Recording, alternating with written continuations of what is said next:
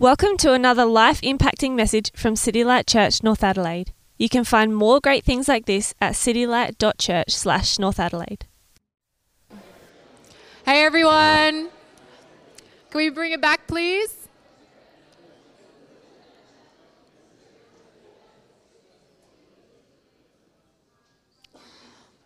I'm going to be reading uh, the Bible reading today. So the passage is Hebrews chapter 13. Uh, and if you've got one of the Pew Bibles, it's on page 1878.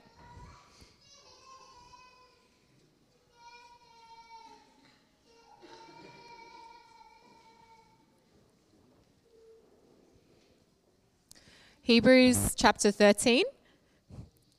Keep on loving one another as brothers and sisters. Do not forget to show hospitality to strangers, for by doing so, some people have shown hospitality to angels without knowing it.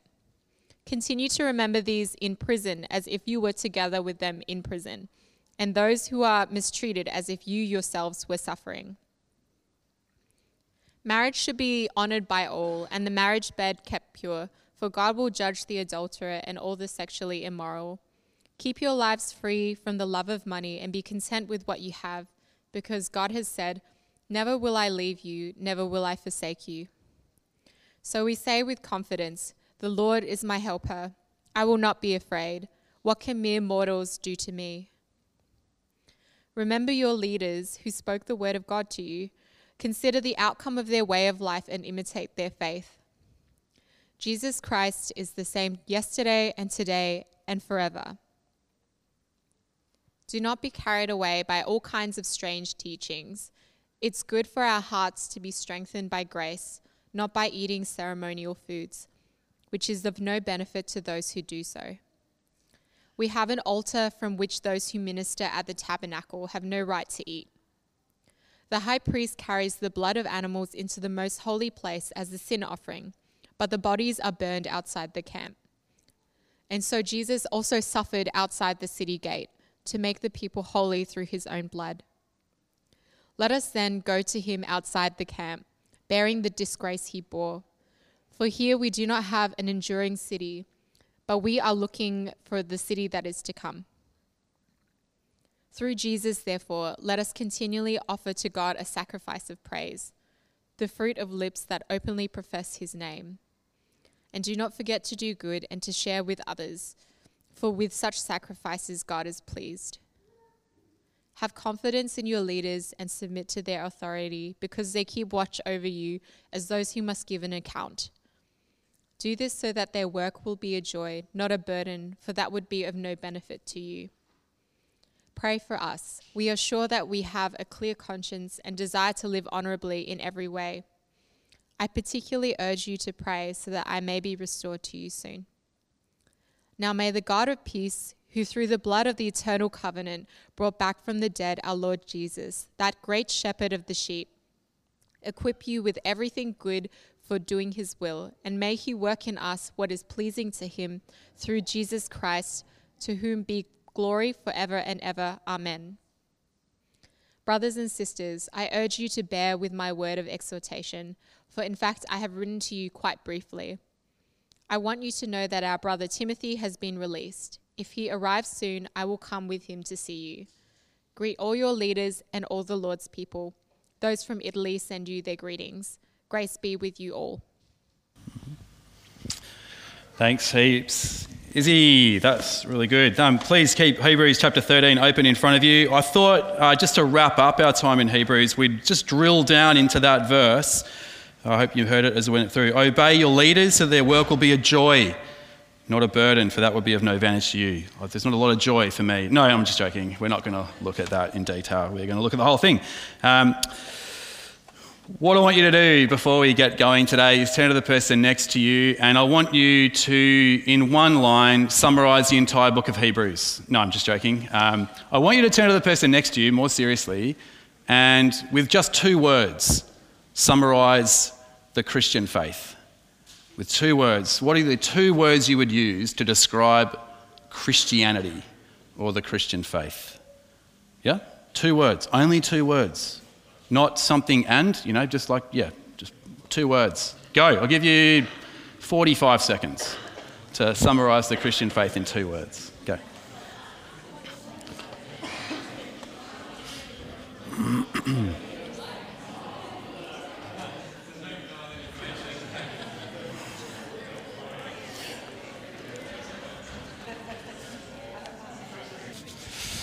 All right. Let's come back together. Uh, anyone want to have a go? Anyone have a go? We're all friends. No wrong answers, sort of. Um, what do you got? What do you got? Anyone? Two words. Two words. Don't be shy. Don't be shy. Hey, amazing grace. I like it. Amazing grace. Jesus saves. Yep. Thank God. Yes. It's good. I like it. Grace and love. Grace and love. Yep. Eternal life. Eternal life. Yeah, that's good. Yep. Anyone? Anyone? Last takers? Let's pray. Let's pray. Heavenly Father, we thank you and praise you for your word. And Lord, as we gather together this morning uh, around your word and the power of the Holy Spirit, we pray that we would see Jesus, we pray that we would hear Jesus, and we pray, Father, that we would love Jesus. And Father, we pray that by your Spirit, uh, we would know what it means to love him um, as we live in this world, certain of the next. And so, Father, we pray again, help us to see Jesus and live a life and live lives worthy of our calling in him. And we ask this in Jesus' name. And all God's people said, Amen. Amen. I, I love election day. Anyone else love election day? When there's an election, everyone just like went, whatever, Trevor. Like, I love election day. Even more than election day, I love election night. Um, I spend all Saturday evening glued to the TV to the bitter end until our newly elected or re elected Prime Minister gives a victory speech. And it was no different last year when Albo, there you go, gave his. You may not remember, you may have like completely removed that part of the, your, the history from your life. You may not remember the campaign was awful. Um, it seemed to go on forever, but the election was brilliant. Um, the peerless Anthony Green on ABC TV pressed his buttons, did his thing as results trickled in, and eventually the outcome became clear, and Albo came on stage to speak. It was actually pretty fascinating. It was emotional, from the usual reminder from Albo of his humble roots, being raised by a single mum on a disability pension, through the overwhelming sense that he'd been waiting a very, very, very long time for this particular moment. And once he got to stage, albeit late on the Saturday night, after a very long campaign, it was all action. It was quick fire from Albo that night. He wasted no time at all. The Uluru Statement from the Heart will be embraced in full. Minimum wage will be lifted. Immigration restrictions relaxed. Gender equality to tackle. The finance team, they'll be in place within 24 hours, and I'm off to the Quad conference. Bang, bang, bang, bang, bang.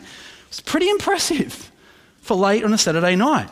His speech was bristling with energy and purpose and vitality. The months and years of campaigning for him had boiled down to a list of action packed bullet points.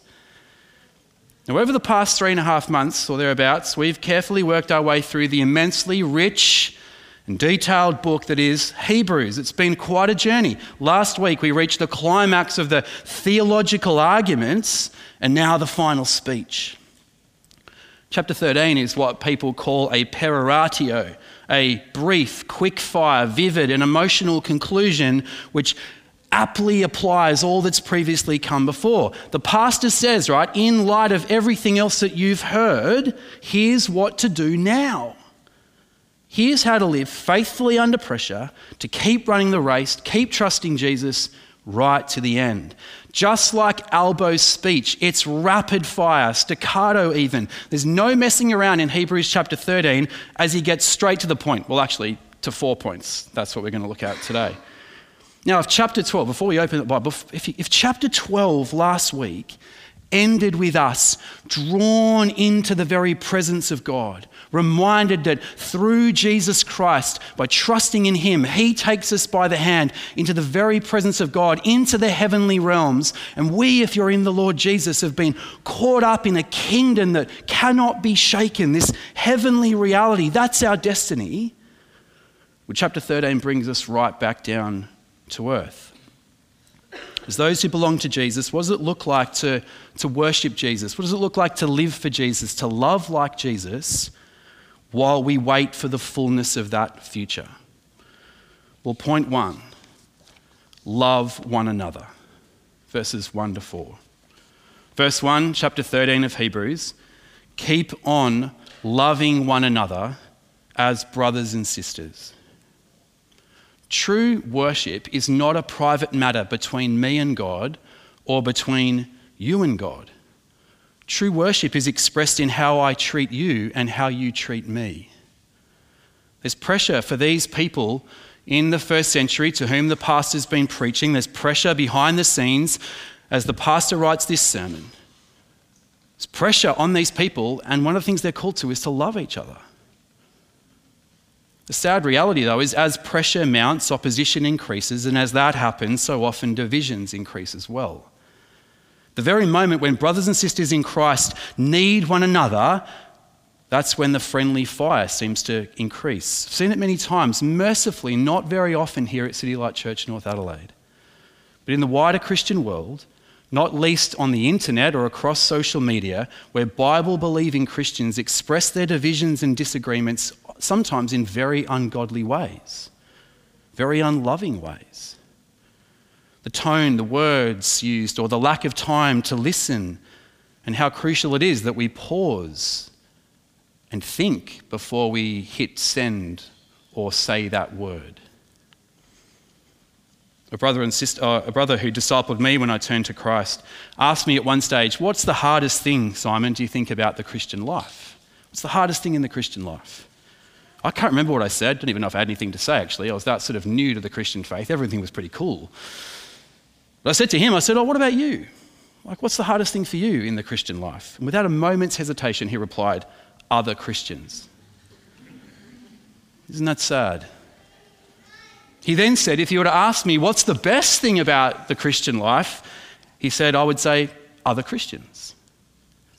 There's huge joy, right, isn't there, that comes from being members of God's family. That's what struck me when I first turned to Christ, when I became a Christian. This wonderful privilege of being part of this wider Christian family. So encouraging, so good, where we're all looking out for each other and, and encouraging each other and wanting the best for each other in Christ. Yet sadly, sometimes it's not an encouragement as we turn on one another and drag each other down. And the pastor is saying, Look, you've begun to love each other.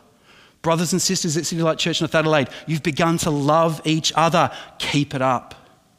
Even under pressure. Don't turn against each other. Keep on loving one another as brothers and sisters. And he continues in verse 2 Do not forget to show hospitality to strangers, for by doing so, some people have shown hospitality to angels without knowing it. First century inns, apparently, were notoriously unhygienic, hotbeds of immorality, and ridiculously expensive. There was a duty, therefore, on believers as Christians kind of passed through town that you'd sort of put them up, care for them. And to undergird this appeal, right, the pastor draws from the Old Testament, particularly a passage they would have known back in the day, Genesis chapter 18, you might know it as well, where some strangers arrive and Abraham, the great man of faith, took them in, and didn't realize at the time that they were messengers from God. That's what the word angel means messengers from God. It's a bit of a tongue in cheek comment, I think. You never know who these strangers might turn out to be. I recall back in 2010, I was um, serving as a student minister at a church in Kirribilli in New South Wales. I was leading a small group. We didn't call them DGs, we called them connect groups, but small group, Wednesday night. And one guy joined our group, his name was Dave. Now, Dave was about nine foot tall, not quite, but he felt like he was nine foot tall. He was about six foot wide, formerly served with the Australian Defence Force, and he had like tats all over him, right? He was the son of the Anglican Archbishop of Sydney. Um, And he turns up into our DG at this time when he turned up not trusting in the Lord Jesus. Actually, had done pretty much everything but trust in the Lord Jesus Christ. He was drawn into our group, right? I think he was drawn into our group because every Wednesday night we had chicken and chips. Um, and then we'd meet for Bible study in a really cold old hall where we'd read the Bible, talk about the Bible, pray together, etc. He kept coming back, I think for the chicken. No, he kept coming back and back. And then wonderfully and incredibly, Dave came to know Jesus. It was extraordinary. Dave was an angel, not just because he actually was just a nice guy, but because he's a messenger of God. Today, Dave testifies to the Lord Jesus Christ as a pastor of a church on the north coast of New South Wales. And he goes around Australia preaching the good news of Jesus at all kinds of events. He loves Jesus and he's a messenger of God. We were completely unaware of who was in our presence. How do we treat strangers? Each Sunday here at City Light Church North Adelaide, we have people who come who've never been here before. And it's lovely when I get to meet them up the door or a bit later on, and they might say to me, You know, when I came to City Light Church North Adelaide, I was just overwhelmed by the coffee. No, I was overwhelmed by the welcome. But every now and then, people say to me, I came to City Light Church North Adelaide, and no one said a word to me. Hmm. I wouldn't be surprised if the people sitting either side of that person said exactly the same. I sat next to someone and they didn't say a word to me, because the reality is, right, in a church like ours, in a moment like we find ourselves in, you can end up sitting in our church amongst a whole bunch of people who would consider themselves newcomers. That's the reality. So here's the thing if you've been coming to City Light Church for a little while, consider yourself part of the family. Remember who was welcoming you. You could be that person for someone else. Then, verse 3 Continue to remember those in prison as if you were together with them in prison, and those who were mistreated as if you yourselves were suffering. Out of sight, out of mind. That must never be in the family of God's people. People who are housebound, who are unable to be with us because of illness or old age, must never be overlooked those who are imprisoned. And some of the people in this church to whom the pastor writes in the first century were in prison for their faith. They must not be forgotten. I'm told as well in the first century, if you got sent to prison, you got sent to prison with no clothes and no food. And so there was a deep reliance on people who knew you. And as we scatter around the country and the world, let's not forget one another.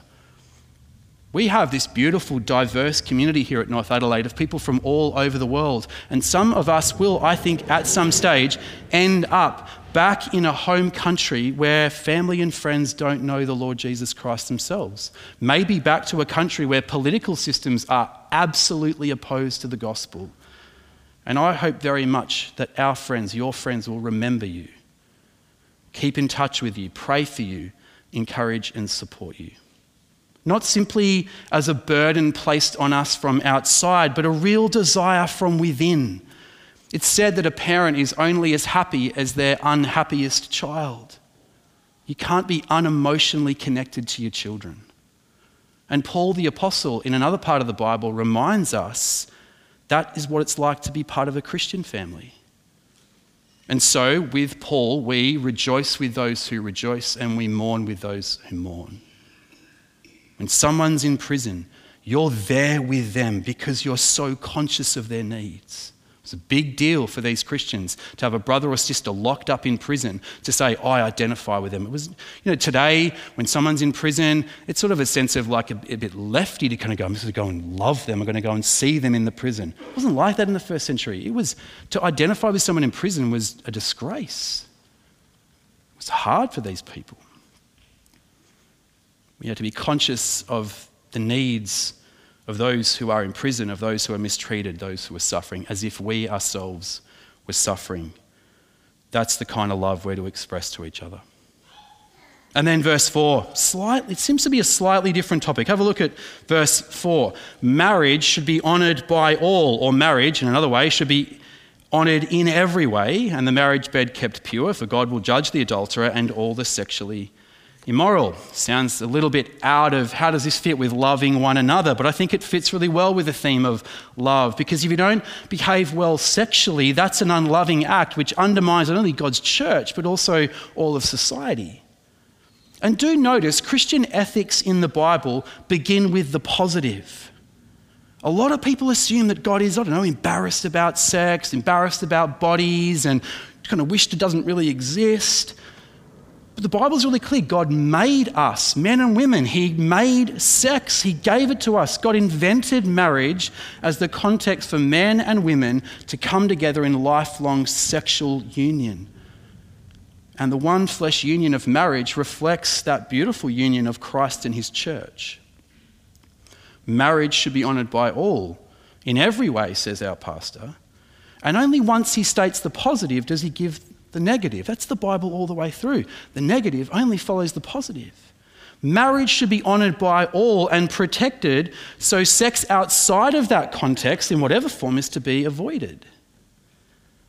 You know, come on, Jacko, sex is just a bodily thing, it's just what we do. It doesn't really matter, but it does matter. Sex in the wrong context dishonors marriage and displeases God. He will judge those who don't repent of such behavior. Maybe that's a warning, a challenge to some of us today. Love one another. That's the first theme. The second is this be content. Be content. This is verses 5 and 6. Verse 5 Keep your lives free from the love of money and be content with what you have. I don't know, when we first read Hebrews chapter 13, we might generally think this sounds like a random collection of instructions that have just been piled together at the end. The Bible has a lot to say about Christian ethics. Why does the pastor focus on these things? Well, there will be a reason why. If you've been with us through the whole journey through Hebrews, our pastor is very thoughtful and deliberate about what he says and doesn't say. So we've got to hold that together. And we might imagine he says this, you know, keep your lives free from the love of money, be content with what you have. Because if you were here, chapter 10, we heard that in those early days, some of these young Christians faced the loss of their property, confiscated from them because they were followers of the Lord Jesus. Christian commitment back in the first century was a real risk to your financial security and your stability in the Roman world, right? We looked at this in the book of Revelation if you were here with us a little while ago. In the Roman world, you couldn't engage in financial activity unless you were part of a trade guild, and you couldn't be part of a trade guild unless you bowed down to the Roman emperor as if they were God, as if they were divine. So you can see, right, how Christian commitment would challenge your financial security and, the pro- and your prospects. And so, how tempting it must have been to compromise out of a love for money. Be content, says the pastor. I'm in, I'm in a bit of a phase in my life right now where I'm loving the Puritans, group of people who wrote and lived as Christians way back in the sort of 1600s and things like that. A book that I've really enjoyed, I was saying this to Izzy just before, a book that I'm really enjoying reading at the moment is this The Rare Jewel of Christian Contentment by a guy named Jeremiah Burroughs. It's just like dripping with gold. Although it's a classic Puritan book where it takes forever to get through it because the language is so you know, like yeah, it's hard to kind of get ahead of. But once you stick with it, whew, it just it's wonderful. But he writes in this book, The Rare Jewel of Christian Contentment, how the devil likes to fish in troubled waters. We're content. All is calm in the sea of our lives. The devil struggles to kind of get in there and to tempt us. But if we feel like we're out of control and not content with his, well, if we're not content, well, his strategies are much more likely to drag us into sin. If we're not content with the money we've got, we'll be much more prone to being dishonest in order to get that job, to get that promotion, or to land the deal. We're much more tempted to neglect our Christian commitments to one another, our involvement in the local church, because there's nothing more important than getting back to work. So we'll work all hours and our Christian life will slide and suffer. And so, in light of that, the writer, the pastor, points to two Old Testament verses in Hebrews chapter 13. As you read through this chapter, you'll find just not commands do this, do this, do this, do this but you'll also find reasons to obey them. And so we find at the end of verse 5 what undergirds this appeal to be content? Well, because God has said, Never will I leave you, never will I forsake you. How wonderful. Never will I leave you, never will I forsake you, says the Lord.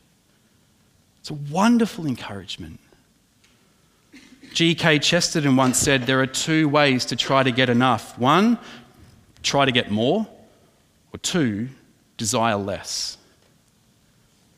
If the goal is to get more and more and more and more and more, we'll find that we'll be never satisfied. We'll always want just a little bit more. But how wonderfully freeing to desire less money because we know that we have everything we need spiritually in Christ. He'll never leave us, He'll never forsake us. Burroughs in this book says, He has all things who has Him who has all things. Isn't that good? He has all things who has Him who has all things. If we've got Christ, if we've got the living God who is with me and for me and will never forsake me, I don't need to be worried about getting more and more money, more and more possessions, or whatever it might be. There's a wonderful freedom in knowing that God and His love for me there's nothing more significant, nothing more secure than that. And so, verse 6, we say with confidence, and we join in with the pastor, we say with confidence, The Lord is my helper. I will not be afraid. What can mere mortals do to me? Straight out of Psalm 118, a psalm which is all about keeping on going under pressure. The psalmist writes this from verse 5, I think it's coming up on the screen. Where hard, when hard pressed, I cried to the Lord. He brought me into a spacious place. The Lord is with me. I will not be afraid. What can mere mortals do to me? The Lord is with me. He is my helper. I look in triumph on my enemies. It is better to take refuge in the Lord than to trust in humans. It is better to take refuge in the Lord than to trust in princes. I hope you are someone here this morning who knows and loves the Lord Jesus and therefore knows that He is with you and He is for you as you face the future. I don't know. Maybe you're here this morning and you're, you're anxious about the week ahead. Maybe you're anxious about the month ahead. Maybe you're just generally anxious about your entire life. Know that the Lord is my helper. I will not be afraid. It's a magnificent encouragement to these first century Christians, worried perhaps that their property is going to be taken away. The pastor's saying, you know what, they might take your house, but they cannot take your Saviour. Cannot do that. So be content. And please note, this is a wonderful inversion of how so many people think about the Christian faith. I grew up in a Roman Catholic background, and I was a terrible Sunday school student, by the way. Like, I was the worst. Um, so when I see our kids going nuts next door, I'm like, right there with you. Like, I know it. I know, I know where you are. I was not a good Roman Catholic Sunday school student, but my understanding as I was growing up in the church a little bit was that I assumed that the Bible was all about rules, all about obligations, things that I had to obey, right? You know, Simon, do not forsake God, do not forsake God, you must not fail him or else, you know, bam. That was the message that I kind of grew up on. But the Bible never begins with commands, it always begins with promise. Not so much, don't leave me, don't forsake me, don't fail me, Simon. It's God who says, I'll never leave you, I'll never forsake you. The Christian faith begins with God. It begins with His grace. It begins with His promises, what He's done for us in Christ. And only in light of His amazing grace, in light of His incredible faithfulness, is there the grounds and encouragement for us to live lives that are shaped by grace and faithfulness and knowing Him. Be content. Be content. Thirdly, Jesus, keep Jesus central. Love one another. Be content. And our pastor says, verse 7 to 10, keep Jesus central. And here we come to perhaps the most famous verse in all of this sermon that is the book of Hebrews. Verse 8 Jesus Christ is the same yesterday and today and forever. Can you say it with me? Jesus Christ is the same yesterday and today and forever. And if you're an avid book buyer at Koorong, you can go to Koorong tomorrow, they're not open today, and you'll go there and you get a nice po- poster on the wall. You know, Jesus same yesterday, today, and forever. A plaque, get mugs, all kinds of Christian merch, right, with this verse on it. I wonder though if you've ever spotted the context before.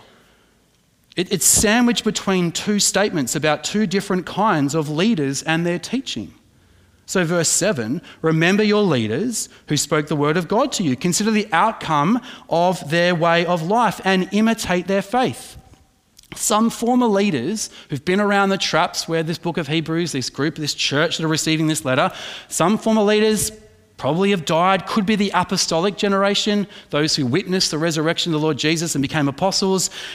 Whoever they are, right? These leaders have, have nurtured the church in the early days. He says, Remember them. Remember the ones who spoke the word of God to you. And by the way, a little later on, verse 17 in our chapter, when the pastor says, Have confidence in your leaders and submit to their, their authority, it's not because leaders have an authority of their own. It's only submit to them only as long as they speak the word of the gospel to you, the God's word to you. So, my task, other leaders here at North Adelaide, we're not leaders in our own right. Only submit to me. Only submit to the elders. Only submit to your DG leader. Only submit to Ellen, our pastor of women, who's not here today, by the way. As far as we, they submit to Jesus and mediate his message, we are just under shepherds. Jesus is the great shepherd of the sheep, our leader. If we don't do that, if we don't teach the word of God, if we don't point you to Jesus, don't listen to us. Don't listen to me. But these former leaders were speaking the word of God, and the writer says, Consider the outcome of their way of life and imitate their faith. Here are ones who'd kept running the race even under pressure to the end. They'd been maybe martyred for all we know. And the writer says, Follow their example as they followed Christ, as they no doubt taught about Christ, who is the great, perfect example of race running. They're the former leaders, may not be around anymore but they spoke of Christ, and Christ is certainly around. Former leaders, not around anymore. Jesus, always around. Verse 8 Jesus Christ is the same yesterday and today and forever. The original word order emphasizes Jesus' flawless consistency. This is the word order Jesus Christ, yesterday and today, the same and forever. Leaders may come and go, but Jesus never changes. Same yesterday when he shed his blood on the cross as a sacrifice to open the way back to God. Today, as our great high priest, the trailblazer, sitting at the right hand of God, interceding for us, applying the gospel to us all the time. Tomorrow, the same as the one who will come again to inherit the perfect kingdom and where all will be well and all will be put right. These are the truths, right, that dominate the pastor's sermon about Jesus Christ, who he is, what he's done, what he will do. Jesus, who is the fulfillment of all the Old Testament promises that have been laid out, the one who is the true and better revelation. In the past, God spoke in many ways and in various ways, but now in the Lord Jesus has spoken definitively, uniquely, and powerfully. The one who is the true and better high priest, who doesn't need to offer sacrifices for his own sin. Why? Because he never sinned the one who offers a true and better sacrifice, not the blood of animals, but his own blood, that we might have access to the Father again. True and better access, not into some human tent, but into heaven itself. And therefore, a better covenant enacted through his blood, bringing intimate knowledge of God through the Holy Spirit, full, free, and forever forgiveness of our sins. These are the truths that dominate Hebrews. It's all about Jesus. A guy named Griffith Thomas wrote a book back in the 19th century with the title Christianity is Christ.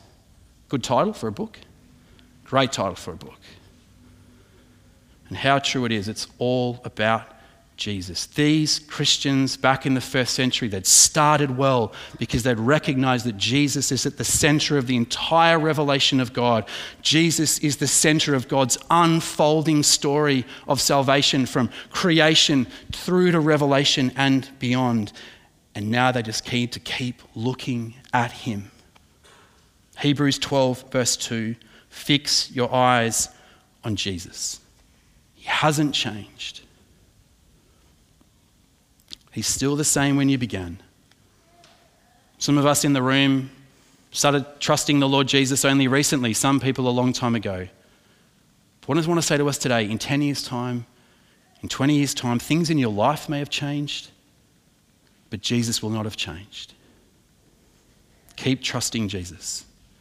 Keep living for Jesus. Keep loving for Jesus. If you know me, if you've been part of the church for a while and I have your mobile phone number, you'll know that you regularly get text messages from me, especially if you don't turn up to church. And can I say publicly, when I send you a text message to say, Where the heck were you today? It's not because, you know, it's all about bums on seats. It's because I love you. And it's because I want you to be part of what we're doing here. And I want you to get the encouragement. But you'll notice at the end of that, where the heck were you text message, are either three letters or three words KTJ or keep trusting Jesus. Because I don't want you just to, I don't want you to trust me. I want you to trust him in whatever circumstances you find yourself in. Keep trusting Jesus. I recall John Newton once saying this the great battle in the Christian life is to keep our two eyes fixed on Jesus. That's the battle for all of us, right? How easily we can be distracted or deflected from Christ. And so it seems at this time in this first century, there were some teachers coming along, verse 9. They began shifting away from Christ to other things. And the pastor has to say to them in verse 9, chapter 13, Do not be carried away by all kinds of strange teachings it's good for our hearts to be strengthened by grace, not by eating ceremonial foods, which is of no benefit to those who do so. Do you want to summarize the Christian faith? Two words. Here are the two words I chose Christ and grace. three words, isn't it? Christ, grace. Can I do that? Amazing grace.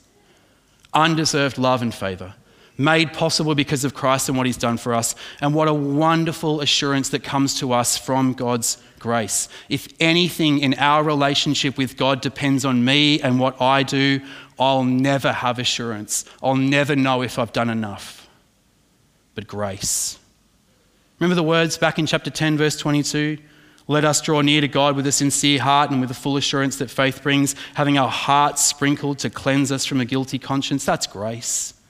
It's all about Jesus and what he's done, cleansing me, cleansing you, cleansing us, so that we can have joy and peace and certain hope for the future, come what may. Spurs us on in the Christian life. So the pastor says, verse 9, it's good for our hearts to be strengthened by grace. And that's our prayer every Sunday, in every DG, that your hearts will be strengthened by God's amazing grace. Of course, there is a way of living in light of God's grace.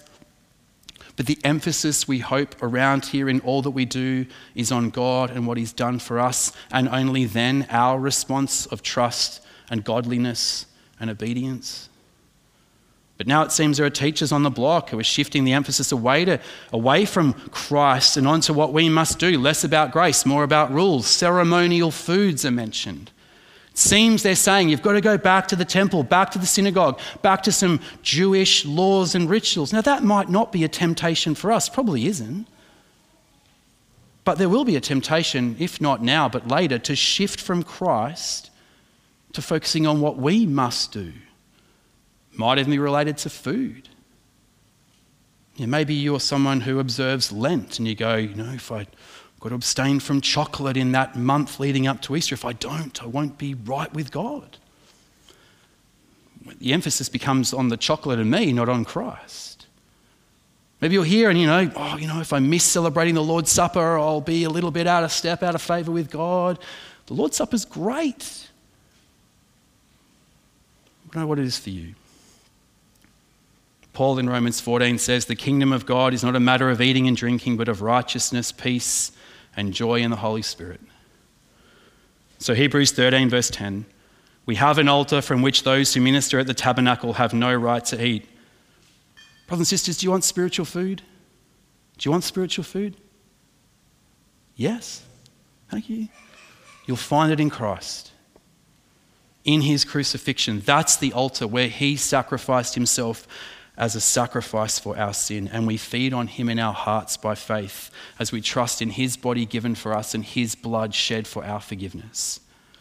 That's our spiritual food. That's the food that nourishes and strengthens and gives life because it's grace.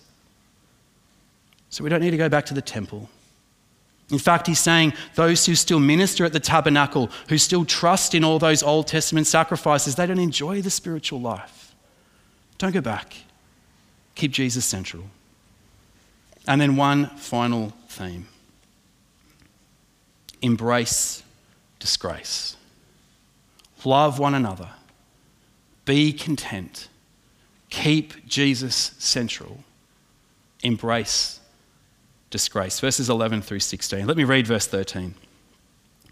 Let us then go to him outside the camp, bearing the disgrace he bore. In verse 11, the pastor is referring to the sin offering in the Old Testament. The blood of the animal would be offered in the tabernacle before the Lord, but the carcass of the animal would be taken outside the camp, as it were, outside the city walls. And the pastor draws the parallel between Jesus and his sacrifice. So, verse 12, and so Jesus also offered outside the city gate to make the people holy through his blood. Remember the visual picture we've had sort of throughout the journey occasionally now and then through Hebrews. You know, week by week, the majority of the community were walking down the main street towards the impressive temple or synagogue and focused on animal sacrifices. You'd see elaborately dressed priests, there'd be rituals, there'd be rules, there'd be visual stuff and smells.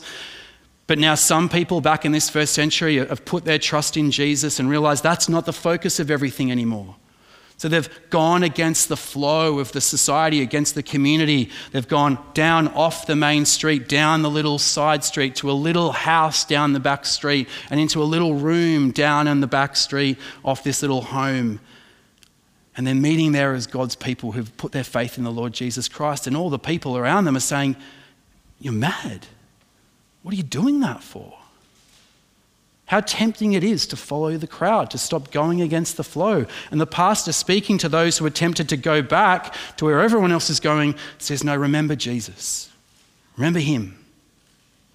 Go to where Jesus is. You won't find him in the temple. No, he offered his sacrifice outside the city gate, not even a back street, but the other side of the wall altogether, where he was despised and rejected by the political and religious establishments of the day because he didn't fit neatly with their systems. That's where he belongs. And that's where you and I belong if we want to be with him. So, verse 13 Let us then go to him outside the camp, bearing the disgrace he bore. And what an urgent message, brothers and sisters, for us today because we feel as we live the Christian life that the world is going in another direction. I feel that. Heading towards a temple of pluralism, of relativism, of individualism or individual expressivism, whatever ism you want to throw out there. It's hard. I became a Christian in 2002. And I think you could just about still say that there was a kind of Christian, not, we weren't a Christian nation, but there was a, a sensitivity, a, a, reasonableness towards Christians at the time. You know, you'd, you'd get, like Christians would at least get lip service, I think, um, for our Judeo Christian heritage. Um, some people would sort of adhere to Christian values, even though they maybe didn't really commit to them or believe in them. But the worst you'd expect when I became a Christian, I reckon, was an occasional jeer or a snide comment. I think it's different now. When I first turned to Christ, my close friendship group from school just called me the Jesus freak in a loving kind of way. It's different now. We mustn't exaggerate, right? We're not being persecuted. It's nothing like what brothers and sisters in other parts of the world are experiencing. But we must recognize that today we live in a time when the Christian worldview isn't simply believed to be like a quaint, kind of little bit old fashioned way of living it's seen as intolerant, bigoted, and hateful. And I think we can expect hostility to rise. I think this is a big issue. as we face, for some of us, I trust, decades ahead. And who knows, right? It might get easier, but I think the way things are going, I think it's only going to get harder to keep trusting Jesus.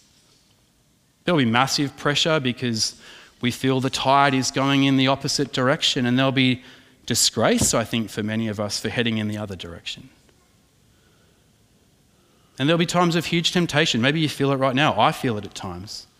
To embrace a form of the Christian faith that is, well, a bit more comfortable and fits more neatly with our cultural moment. I don't know, to deny the uniqueness of the Lord Jesus Christ. He's just one way among many. So we fit in with pluralism. Deny the challenges of Christ, right? Affirm the come as you are motto, which is a wonderful part of the Christian message, right? We've all blown it. We're all a mess. Come as you are. But then for us to kind of say, it's actually okay for you to stay as you are. There's no need to change. Removing the requirement that we all have to repent and trust in the Lord Jesus Christ and live for Him. It could be very costly to remain faithful to Jesus in a world like ours and even in the church. And we've seen, haven't we, high, high profile business people, politicians, sports people, vilified for expressing views that go against the mainstream. Not even allowed to have such views anymore, let alone express them. There's an increasing culture, I think, of intimidation and fear. And of course, it's not always right to speak, yeah? Sometimes we have to exercise wisdom and know when to speak and when not to speak. There are times to be silent. And there are times when I've even seen these politicians, business people, etc., kind of go, I don't think you should have said it like that. That wasn't great. But there will be times in the future where standing out against the tide, speaking out against the tide, could be really costly. We might lose friends, we might lose reputations, we might even lose jobs. And friends and family who don't share our love for the Lord Jesus will say, like, why on earth are you still trusting him? And the answer comes, verse 14, chapter 13. For we do not have an enduring city, but we are looking for the city that is to come. We do not have an enduring city, but we are looking for the city that is to come. Like the Old Testament saints of Hebrews chapter 11, who focused not only on the present world, who kept trusting God even under pressure, they focused on the world to come. And you know what? The reality is, we've already come there. Spiritually, we are there in the very presence of the living God. In Christ Jesus, through faith, we've entered heaven itself. And one day, heaven will be established on earth, and we will be with Jesus and enjoy Him forever. That's the hope of the Bible. That's the hope of the gospel. John, the apostle, looks to this future in Revelation 21. These are wonderful words. Just imagine what this is going to be like. John says, Then I saw a new heaven and a new earth, for the first heaven and the first earth had passed away, and there was no longer any sea. I saw the holy city, the new Jerusalem, coming down out of heaven from God, prepared as a bride, beautifully dressed for her husband. And I heard a loud voice from the throne saying, Look, God's dwelling place is now among the people, and he will dwell with them. They will be his people, and God himself will be with them and be their God. And verse 4 He will wipe every tear from their eyes. There'll be no more death, no more mourning, no more crying, no more pain, for the old order of things has passed away. The kingdom to come will be more real, more substantial, more secure, more solid than the shadowlands in which we now live. That's where we belong, that unshakable kingdom of Jesus Christ. And when he returns, none of us will think how foolish it was to live a life of sacrifice for him. The fools will be those who only lived for the things of this world the things that will not last, having lived a life of ignoring and rejecting the Lord Jesus, the eternal Son of God. And so, the message of this sermon, the message of the book of Hebrews, is live for the heavenly Jerusalem. Don't go back to the earthly Jerusalem. Don't go back to the temple where human beings worship. No, join Christ in the worship of heaven. So, verse 15. Through Jesus, therefore, let us continually offer to God a sacrifice of praise. Don't go back to the temple. Don't go back to the old sacrifices. No, here's the sacrifice that you're called to today. If you're a follower of Jesus here today, like me, here is what we're called to the sacrifice of praise. Notice the fruit of lips that openly profess his name. Let's not slink off, shrink back, slide down that back street to the back room, hoping that no one notices, hoping that, you know, don't give up meeting together in case someone spots, you oh, you're one of them. Oh, you're one of those Christians who openly professes Jesus' name. You know, people might say to us, right, you don't really believe that stuff, do you? Well, yeah, I do. You don't go there, do you? City Light Church North Adelaide? Yeah, I, I do. You're not one of them, are you? Yeah, I am. That's the sacrifice of praise. Saying, I love Jesus. I believe in Jesus. I worship Jesus. I shape my life around him. That's the sacrifice he's after. And verse 16, also supplying the material needs of others. Verse 16, and do not forget to do good and to share with others. Oh, how we are going to need each other in what I think are going to become increasingly difficult days. We're going to need each other. Not just for encouragement, but I think for practical support. For with such sacrifices, God is pleased.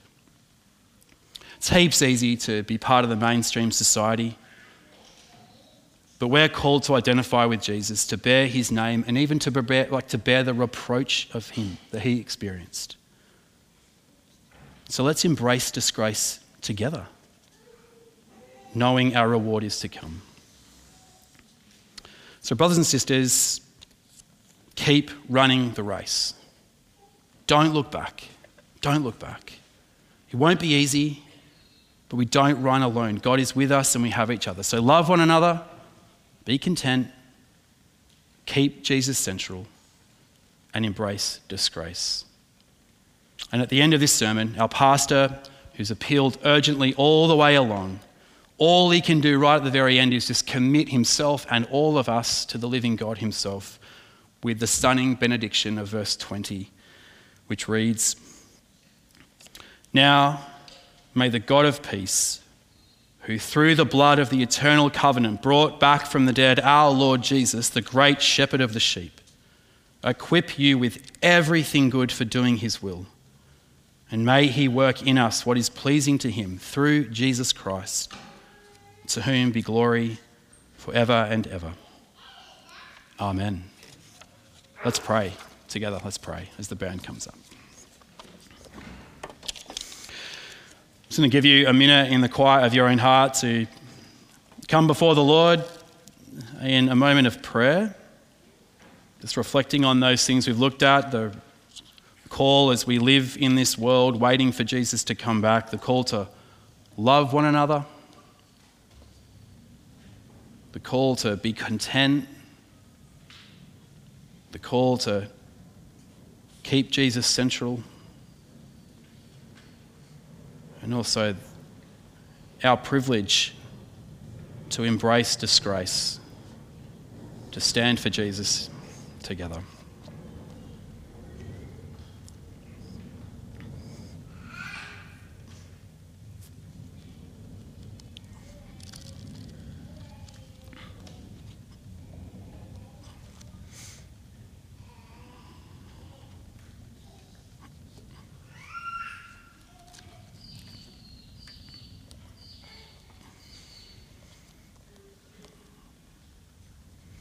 Heavenly Father, we pray with thanks for your word.